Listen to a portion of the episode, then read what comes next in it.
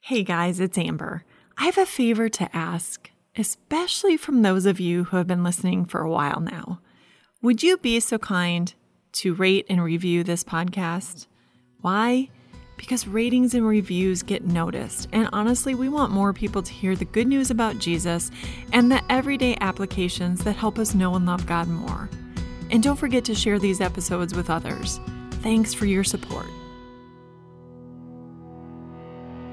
Today's episode is called Let God Do the Work. And I'm going to try to encourage you to stick with prayer and reading the Bible. Even if you've thought, mm, I don't get anything out of it, nothing's happening. Hey, that's what we're going to address today. And hopefully, I can encourage you to be in it for the long haul. Hey guys, it's Amber, wife, mother, warrior, type A child of God. Here at Little Things, we examine everyday issues from a biblical perspective with one simple goal to know and love God more. Thanks for joining me.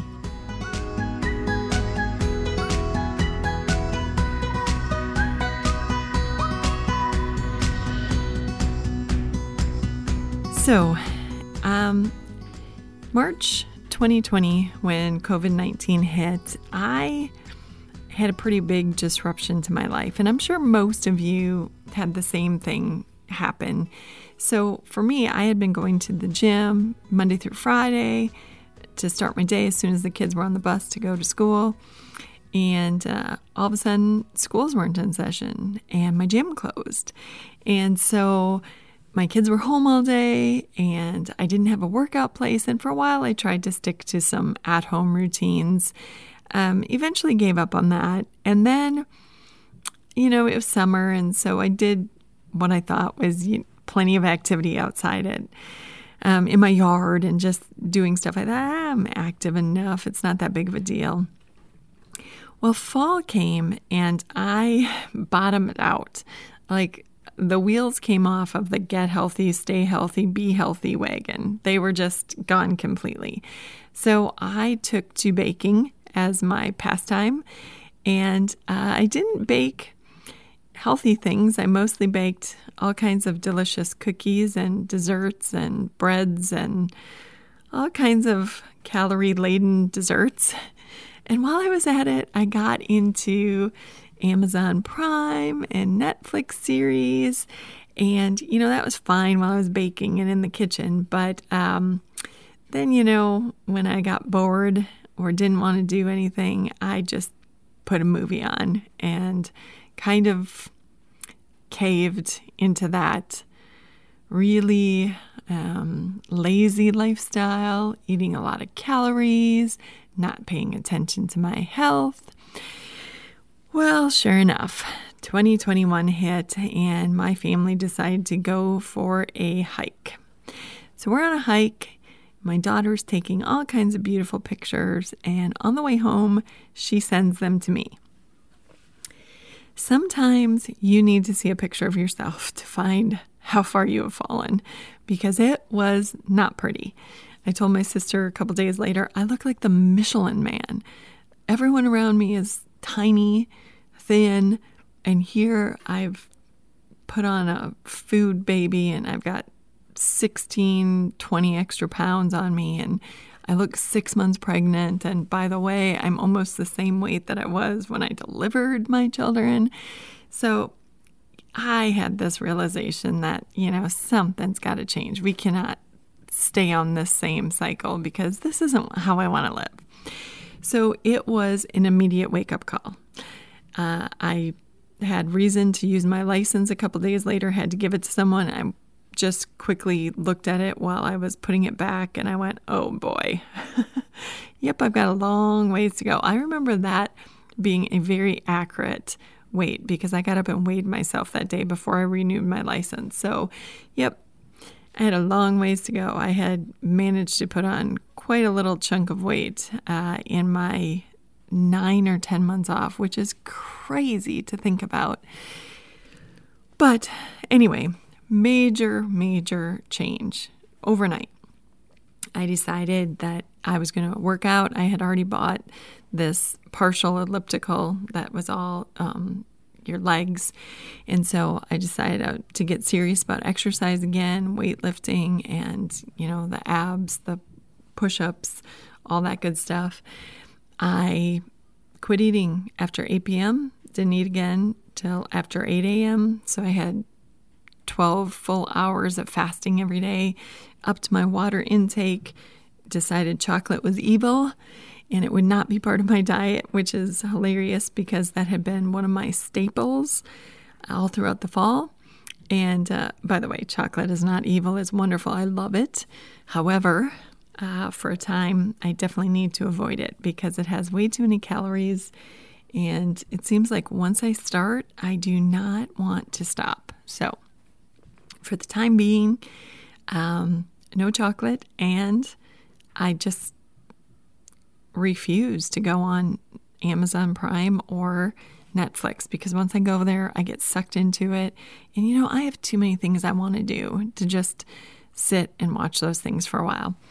So the funny thing is, I had gone two weeks after you know major lifestyle change major lifestyle change even the meals that i did eat i was i went back to my salads and my smoothies and you know lots of fruits lots of vegetables forget about the butter forget about the gravies forget about the sauces all that stuff and two weeks in i finally weighed myself and i had lost four pounds now all things considered that's pretty good. I mean, you want to lose one to two pounds a, weight, uh, a week. And so that seemed honestly like a pretty decent start. But I was sort of deflated. I thought, man, I've done all this stuff and made this huge change in only four pounds. And I came to this moment, like decision time. Am I going to keep going or is this even worth it? Should I just give up now? And I just came to the decision that, you know, it doesn't matter what the scale says. I have got to work out. I'm going to be healthier. And it doesn't matter if I see my body changing right away or not. You know, I can't live on chocolate. I mean, I can, but it's not going to fuel my body the way I want to fuel it. And even if the scale doesn't see a huge change, you know what? Not watching Amazon Prime, not watching Netflix. I'm getting more done. I'm going through things in my house again. I'm working again. I'm I'm at it. So I I just can't let the scale get me down. I just have to keep going and not worry about that. But you know, if we're honest, we do this a lot of times spiritually. So have you ever prayed about something for a while? You know, a couple days or a week or maybe even 2 weeks or or more and you were really, really praying to the Lord about something and you just didn't see change. So you sort of went, oh, well, I guess, I guess God's not going to answer that. So, oh well. So you quit praying about it. Well, how did you know?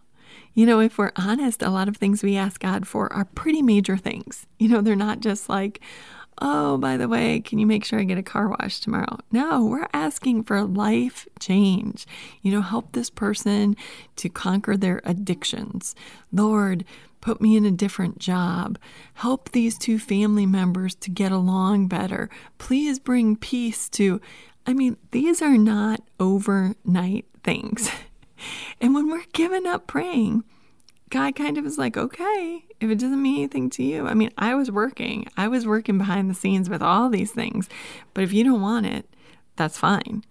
And you know, there's a biblical example of this. When Jesus went to Nazareth, um, he he went to the synagogue and he told the people basically, you know, I am I am what these prophets were talking about. I am the one you've been waiting for. And they absolutely rejected that concept. No way. I mean, we know you. We know your mother. We know your brothers. You can't be the Son of God. We know who you are. And we're told, and he did not do many miracles there because of their unbelief. Jesus gave them exactly what they wanted, exactly what they were saying. They were saying, We don't believe you can do it. He's like, Okay, if that's how you want to believe, we'll just go with that. He was never out to make a name for himself as a miracle worker. You know, he could have. He could have gone all throughout Israel doing all the miracles, making a name for himself, but that would have been done out of pride. And what Jesus really wanted is to show the Father's plan for salvation. He wanted people to love the Father and to recognize that he was the answer to all that the prophets have been saying for years, and he was the answer to our problem of sin. And so he left Nazareth without doing many miracles because the people there just didn't believe in him. And when we pray for a little bit and then we're like, oh, oh well, I guess God didn't want to give me that. How do you know? How do you know you gave up? That's like me giving up exercising after two weeks because I didn't lose 20 pounds in two weeks. Well, I lost four pounds. I'm getting there.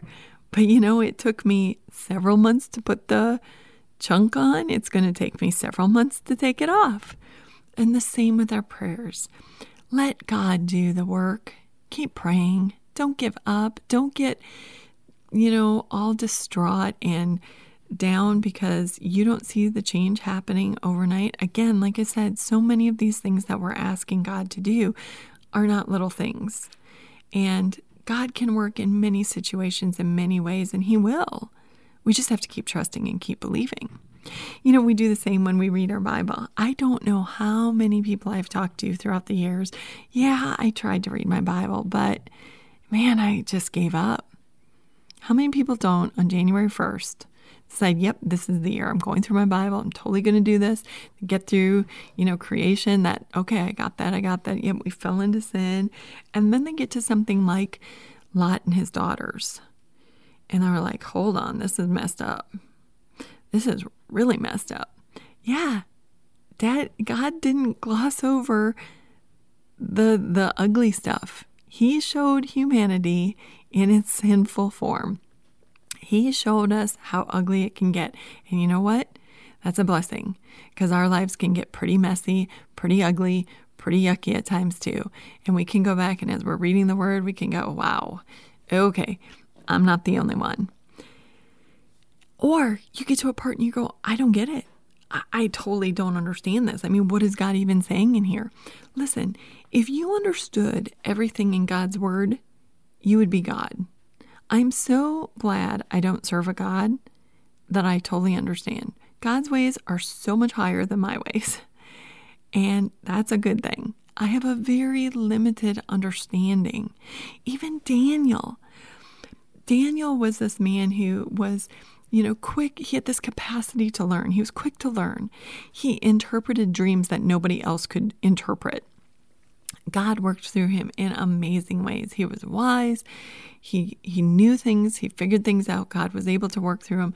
And yet when we get to the prophecy chapters of the book of Daniel, more often than not Daniel's like, "Man, I don't I don't get this. I'm just going to bed. I lay there for days because I didn't know what was going on. This was beyond understanding. This overwhelmed me." Uh yeah. That's right. There's a lot in the word that we don't understand. And look, this is the thing. That's not when you close the Bible you have a couple of different options here. One, grab a commentary or a study Bible. Ask your pastor what he uses for commentaries. Ask him what he uses for a study Bible. You can go and study the Bible with other friends. You can go to them and say, Hey, you ever read the book of Daniel? It's kind of creeping me out. I don't get it. You want to study it together? Go to a more mature Christian and ask for their help. Um, listen to sermons. Oh man, that has been one of my greatest ways of learning about the Bible. I love to listen to podcasts and sermons while I exercise. And over the years, I have heard so many things, you know, pastors explaining, well, this is what the Greek means, or this is what the Hebrew means, or this is the context, or, you know, whatever. And I think, oh man, I never knew that. That makes so much more sense. Ah, but you know what? It takes time. It doesn't happen if you quit the first time you get confused. I was reading Psalm 25 the other day, and it says, Show me your ways, Lord. Teach me your paths. Guide me in truth and teach me, for you are God, my Savior, and my hope is in you all day long. Isn't that a beautiful prayer? Show me, Lord. Teach me. Guide me. Guess what? That doesn't happen in two days. That happens when we are going back to the Word day after day after day. And God is showing us things and He's teaching us things and He's helping us to understand things. But then we get to verse 14, and this is the amazing part. It says, The Lord confides in those who fear Him. Are you kidding me? God confides in me. He guides me. He tells me his ways. He tells me how to stay on the narrow roads, how to live with integrity. You know, it's not like God is in heaven saying, This is all a bunch of secrets. And once you get past level one, then I'll give you a clue.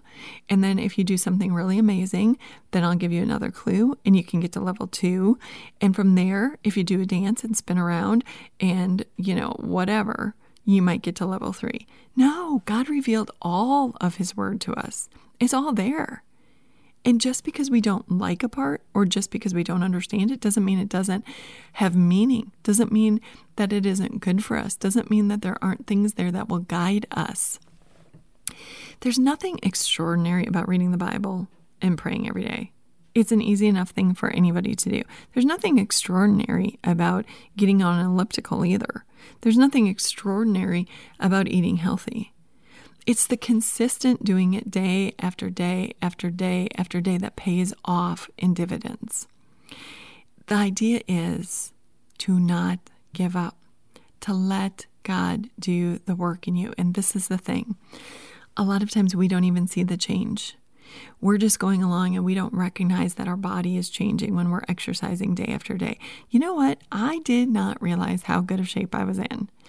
I looked back at the um, vacation pictures from a year ago and I was like, whoa, I had no idea I was in great shape guess what? I didn't even know what was happening to my body as I was working out. I was totally unaware. I was just going through the motions. When you're reading the Bible, you don't even see how God is changing your heart. You don't even see how He is filling you with ideas about integrity. You know, as you read about Daniel, as you read about Joseph, as you read about David early in his life before he fell into sin with Bathsheba, the decisions they're making, the way they're living their life, those things those things get in you. They cause you to go, wow, that's amazing. That is really something to live with that kind of integrity. It's it's just coming into you without you even really giving it a ton of thought. And the same with prayer. When you just develop the sense of, you know, having this relationship with your heavenly Father, you don't even realize how much throughout the day you're talking to him because it's just what you do you know, as you go from thing to thing, you're you're just in this constant conversation. You don't even recognize how much you are talking to your father, how much that relationship means to you. There's a quote that says, Don't leave this world letting everyone else use you but God. Listen, I was doing a very good job of letting Netflix and Am- Netflix and Amazon Prime use me. I was getting very familiar with my couch. I was letting um, various chocolate companies use me as their guinea pig very well. Man, I don't want to get to the end of my life and have that be my life story. I definitely want to be one of God's soldiers in the army. And that means I've got to be fit for service. I've got to be in the game. I don't want to be on the couch letting life pass me by. Hudson Taylor, who was a tremendous missionary to the Chinese, said, I used to ask God to help me. Then I asked if I might help him. I ended up by asking God to do his work through me.